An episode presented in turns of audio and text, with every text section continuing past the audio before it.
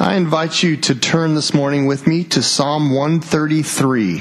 Psalm 133. Uh, we have been journeying through the month of June with a playlist of sorts called the Song of Ascents, and it's a it's a group of 15 psalms from 120 through 134 um, that the pilgrims going up to Jerusalem from wherever they would have been for the annual feasts um, would have sung, and they would have used these as a preparatory kind of heart statement as they worked their way through the roads. Um, it would have become a preparatory as well as a bonding event um, for the families and communities that they would have all been singing as one. And road trips um, are an interesting thing if you've, you know, there's a lot of road trips going on right now, a lot of people traveling to this and traveling to that. It's something that historically we do a lot during the summer. Um, but if you've ever been on a family road trip or any road trip, you can understand memories that come about and stress that can come about, right? Um, it, you know, it, think about any time you're trying to get your family in the car with everything in the car together at one time. Miracles of Jesus were about the same size an event of traveling to do this, right? Um, trying to get everybody and everything, not have to make a, a return trip for, for something or someone. Um, it's not an easy task as a former youth pastor that has led a lot of my fair share of road trips, I can emphatically say that it takes something special to get any group of people going in, in, in unison anywhere at the same time. It's just not a natural thing. Why? Well, people are different. I mean, anytime you have a group, you're going to have people that are morning people and poor people that don't do mornings. You're going to have people that move slowly and people that can't move anywhere but at full speed. You, I mean, everybody has different tastes and preferences, and I don't want to do this, and he touched me, and she touched me, and, you know, why do I have to sit in the middle, and they touched my side of the seat, and all the other fun things that are part of family road trips. And yet, and yet, I, I, don't know about you, but I've been on trips where, you know, everybody's just kind of doing their own thing and then, or maybe at an event or concert or something like that where all of a sudden a song would come on. And all of a sudden all that difference seeps away. And in unison, you start to sing.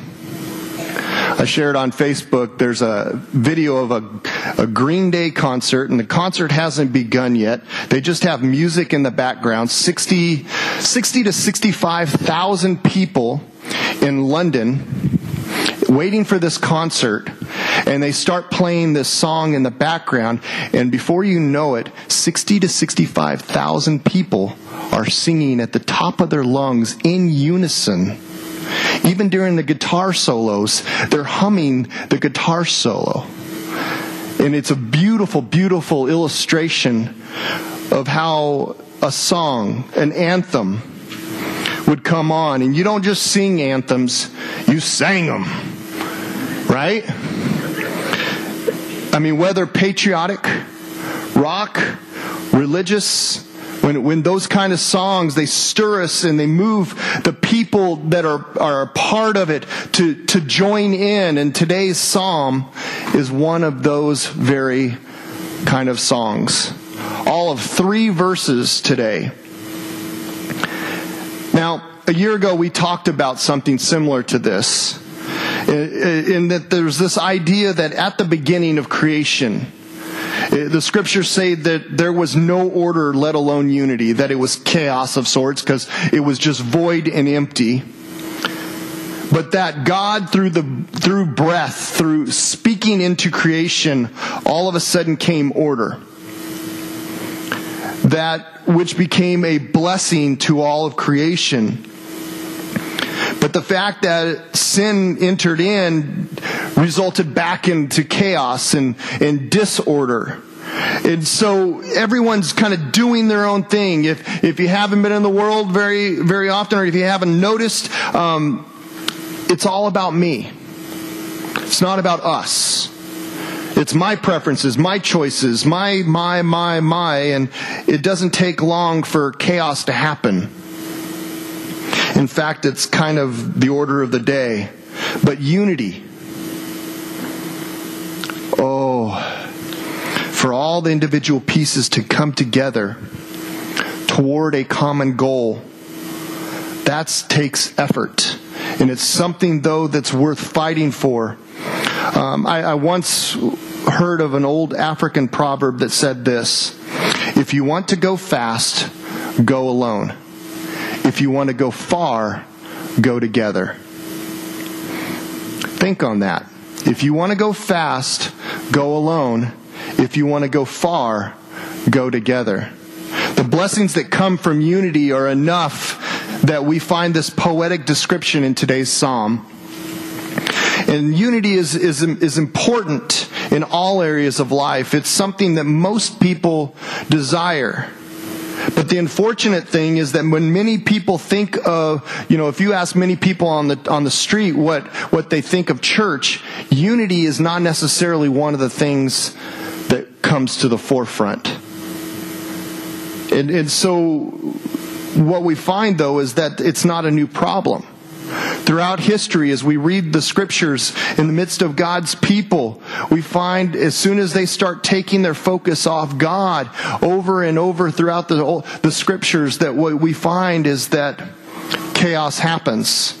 So when we look at this psalm in this morning, one of four that David wrote in the Song of Ascents, it, it, holds special meaning because it's an anthem of sorts that people begin to sing and, and live into. And it's, uh, there's not a consensus of why this psalm was written or a historical understanding, but most presume that it was probably written by David at the time of his coronation when for the first time since crossing the Jordan,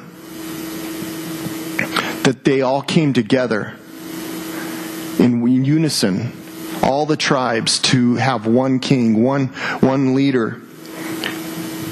And so in this psalm, we have this picture of the sincere and simple pleasure of a people that are bound together by their covenant with the Lord and who, having come from this great distance, anticipate this joy of, of standing together in the courts of the temple and sitting down together for meals together at, at the feast table. And so, so as we looked at this psalm in 133, we find that its primary purpose is talking about unity. It's to pronounce the blessings of a unified people it, it, takes something that while difficult is yet achievable and, and gives us this imagery of, of what it might look like and what the result will be when we truly come together to work together. Now, verse 1 is likely a proverb that had been used over and over it was well known. It was it, to most of the Israelites. But in verses 2 and 3, it takes this different attitude and transforms it into something that's just beyond good feelings and turns it into something that's understanding that when God is together in that, something special happens. So if we walk in unity, what are the blessings that we can expect to experience? The first one is that life becomes more enjoyable. Verse 1 says, How good and pleasant it is when brothers live in unity. Things can be good and not pleasant. They can be pleasant but not good. But when God is involved, we can experience both at the same time this phrase good and pleasant it's it's something that would call back the reader to the beginning of creation and the story of creation when god spoke into the void and, and created order and at the end of each phase he declared it is good. It's, it's about abundance. And while chaos seems to be a natural way of our, of our world, you, true unity comes from a desire for us to be right more than for me to be right. And that as that plays out, we experience peace, shalom, something that's good, it's abundant, and it's pleasing. And yet this psalm goes deeper than a surface level thinking of, well, we're just working together. It goes deeper because it's, as we better understand what it's like to live in unity, we find that this psalmist is really talking about a blessing that originates from God as he speaks order into the world. We, we speak this idea in our church when we sing, Praise God, from whom all blessings flow. The only way we can attain this good and pleasant thing, though, is found in the unified community based in Christ. In, ancient Israel, community was a big deal. It meant something more than just a, a location where people were, but, but it was to, to them to be in community was everything. In fact, any number of things could have taken people out of community. And it was, it wasn't considered anything but being outside of what was good. And so they, if once, they, I mean, think about it. They had uh, anywhere from a lack of cleanliness, cleanliness to minor and major crimes to just being plain selfish would cast people out of community. But to get back into community, to be restored to the group was everything. And in fact, they would have ceremonies and rituals that they would have to offer. And the reality is of all this is that together we are better because teamwork becomes even more capable when we work together. Verse 2, it's like precious oil poured on the head, running down on the beard, running down on Aaron's beard, down upon the collar of his robe, of his robes. The imagery of this, of this statement is important this verse as, as we get to it it's it's this religious image that that is is received its instructions in the book of exodus. As moses was given instructions to anoint his brother as the first high priest of the israelites. And so you have this word picture and this understanding of history of what's going on here. And this here the psalmist is describing this ritual when sacrificially and specifically when when aaron brother of moses is anointed to be priest and it's this picture of, of oil being poured on his head. But not just oil poured on, it, it's a specific oil and it's running, it's enough to, to run down his face, to run from the top and cover his beard. And it doesn't stop there, but it continues on down into his clothes. It's more than just a little bit. And in this picture, there's so much oil being poured that it's flowing over his beard. What a beautiful understanding of God's abundance. But what does that have to do with teamwork? Well, a couple of things. You see, when spices were mixed with oil, the oil became holy. It was a special recipe only used in this instance for anointing the high priest or, or a king. By, by themselves, the spices couldn't make the oil holy. God had, could have just used one spice, but he didn't. God didn't ask for three measurements of myrrh. No. He, instead, he required four different spices to be part of this holy mixture. It was not the oil that was holy, but the mixture. It's a great reminder for us that, that we need each other. The body of Christ is made up by all types of people.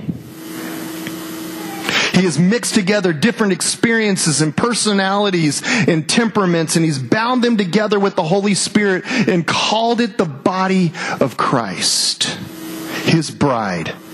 And he calls us to live in harmony and unity, to be bearers of his holiness in the same way that the oil was a sacred and anointing oil that set apart God's people for a specific task. We are not only family, we are a family with a shared purpose. Not only that, but there's another image important here when it talks about it, the oil coming over his collar and onto his clothes. We need to understand that in Aaron, in his priestly garb, he would have had uh, Urim and Thummim, which were two parts over his chest. And, and more than that, they, they had the, the names of the tribes of Israel on them. And so in this piece of, of, of garb that he wore, he, he was representing all 12 tribes. And so the oil, as it comes over this one individual person and it, it drenches him and covers him, it's covering, uh, metaphorically the entire body, the entire family of Israel. God is blessing this entire nation. He's anointing, this anointing oil always spoke to new opportunity and new service. Because uh, unity unleashes this power in a team where, where there's chaos, can little happen. But if we come together, anything is possible. Because when there is unity, there is strength. And when there is division, there is weakness. In fact, Ecclesiastes 4 speaks to this. It says, Two are better than one because they have a good return for their work. If one falls down, his friend can help him up. But pity the man who falls and has no one to help him up. Also, if two lie down together, they will keep warm, but how can one keep warm alone? Though one may be overpowered, two can defend themselves. A cord of three strands is not quickly broken. You see, there are ample experiences and examples throughout our world of this. You, you look to a band, and we've talked about this in the past, that, that one instrument, a solo, can be good, but when you combine all the individual instruments together, they build this beautiful harmony that, that comes together and it's hard to replicate. In sports, a unified team working with all their individual strengths is much better than a team full of individuals just doing their own thing. When we work together, when God's Spirit is binding us together, we can accomplish so much more than any one person could do on their own. And that's why it's a sustainable blessing. Verse 3 it's as if the dew of Hermon were falling on Mount Zion. For there the Lord bestows his blessing, even life forevermore. Verse 3 continues this metaphor of, of God's anointed blessing flowing down. You see, Mount Hermon is, is not in Jerusalem. It's not even really that close to the Temple Mount. It's, it's 125 miles north. It's a little over, it's about the height of, of the Elkhorns, a little over 9,000 feet and but it's it's one of the taller points in this in this country. And, and what we found though is is it's where most of the moisture collects, the snow caps and all the different points, and it's from there that it runs down and becomes the headwaters of the Jordan, and then trickles down even to the Dead Sea. through this arid plateau that, that doesn't get much moisture from, from April to October in, in Palestine. It, it sees very little rainfall. And so any moisture is key to life. Without the mighty uh, and this nightly accumulation of dew, the land would be parched and dry for many months out of the year. But in verse 3, this dew that that soothes and refreshes the land comes down not on Mount Hermon, but on Mount Zion, which is in Jerusalem, where we find the center of worship for ancient Israel. And so it's this understanding that what comes from God is a blessing that can abound forever.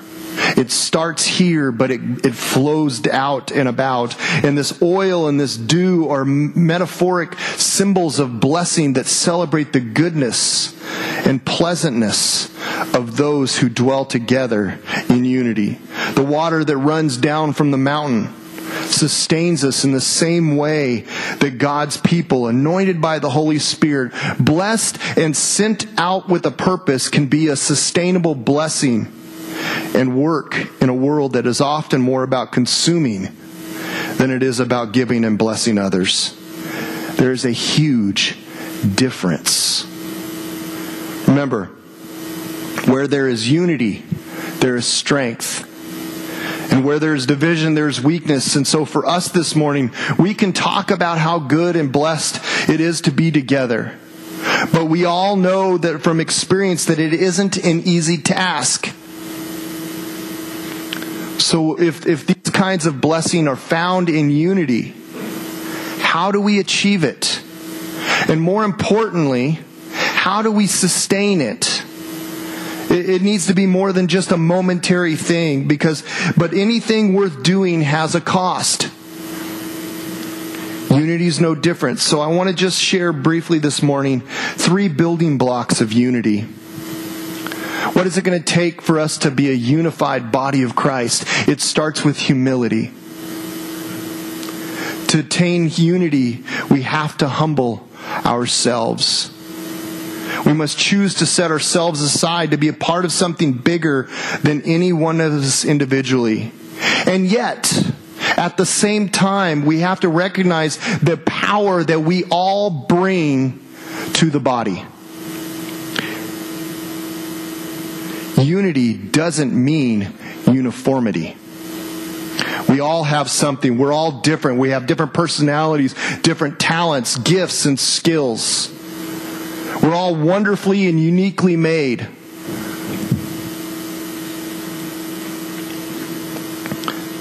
And so we have to use that individual uniqueness in humility and to benefit the whole as we accept the uniqueness of others. Why? Because we all bring something valuable to the body. And for us to accomplish something bigger, we have to work together. Humility understands that there's no such thing as a small part. Every part is necessary. There are no small parts in the church. Every believer should be joining in and living into the knowledge that they have a role to fill in the body of Christ. So own your gifts this morning. Offer them to God. Let them, let God bless them and then humbly set them before as a blessing to those around you. If you play an instrument, play it for God's glory. If you have the, the gift of hospitality, invite people over if, if you can greet, if you can shake hands, we have a place for you. If you can teach, and maybe teaching scares you to death, teach anyway. We have kids that need that blessing. If you love to work with kids, Deidre has a place for you. If you like to work with teens, Thomas and Kaylee have a place for you.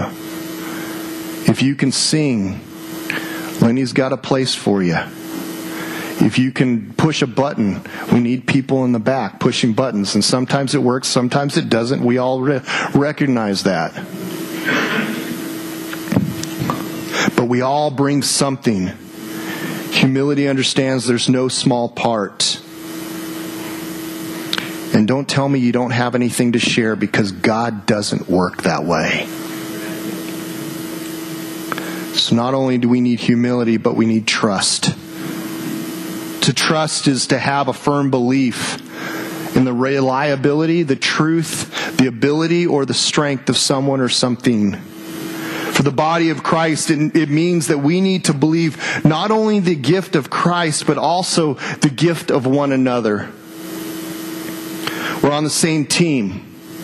We need to stop worrying about the other stuff and know that we're working for the same goal. Only where trust exists does the kind of vulnerability needed to accomplish the task of the church flourish. We're all broken pots, as Steve shared this morning, that God can use to make a beautiful mosaic. It's likely that we aren't going to get it right every time.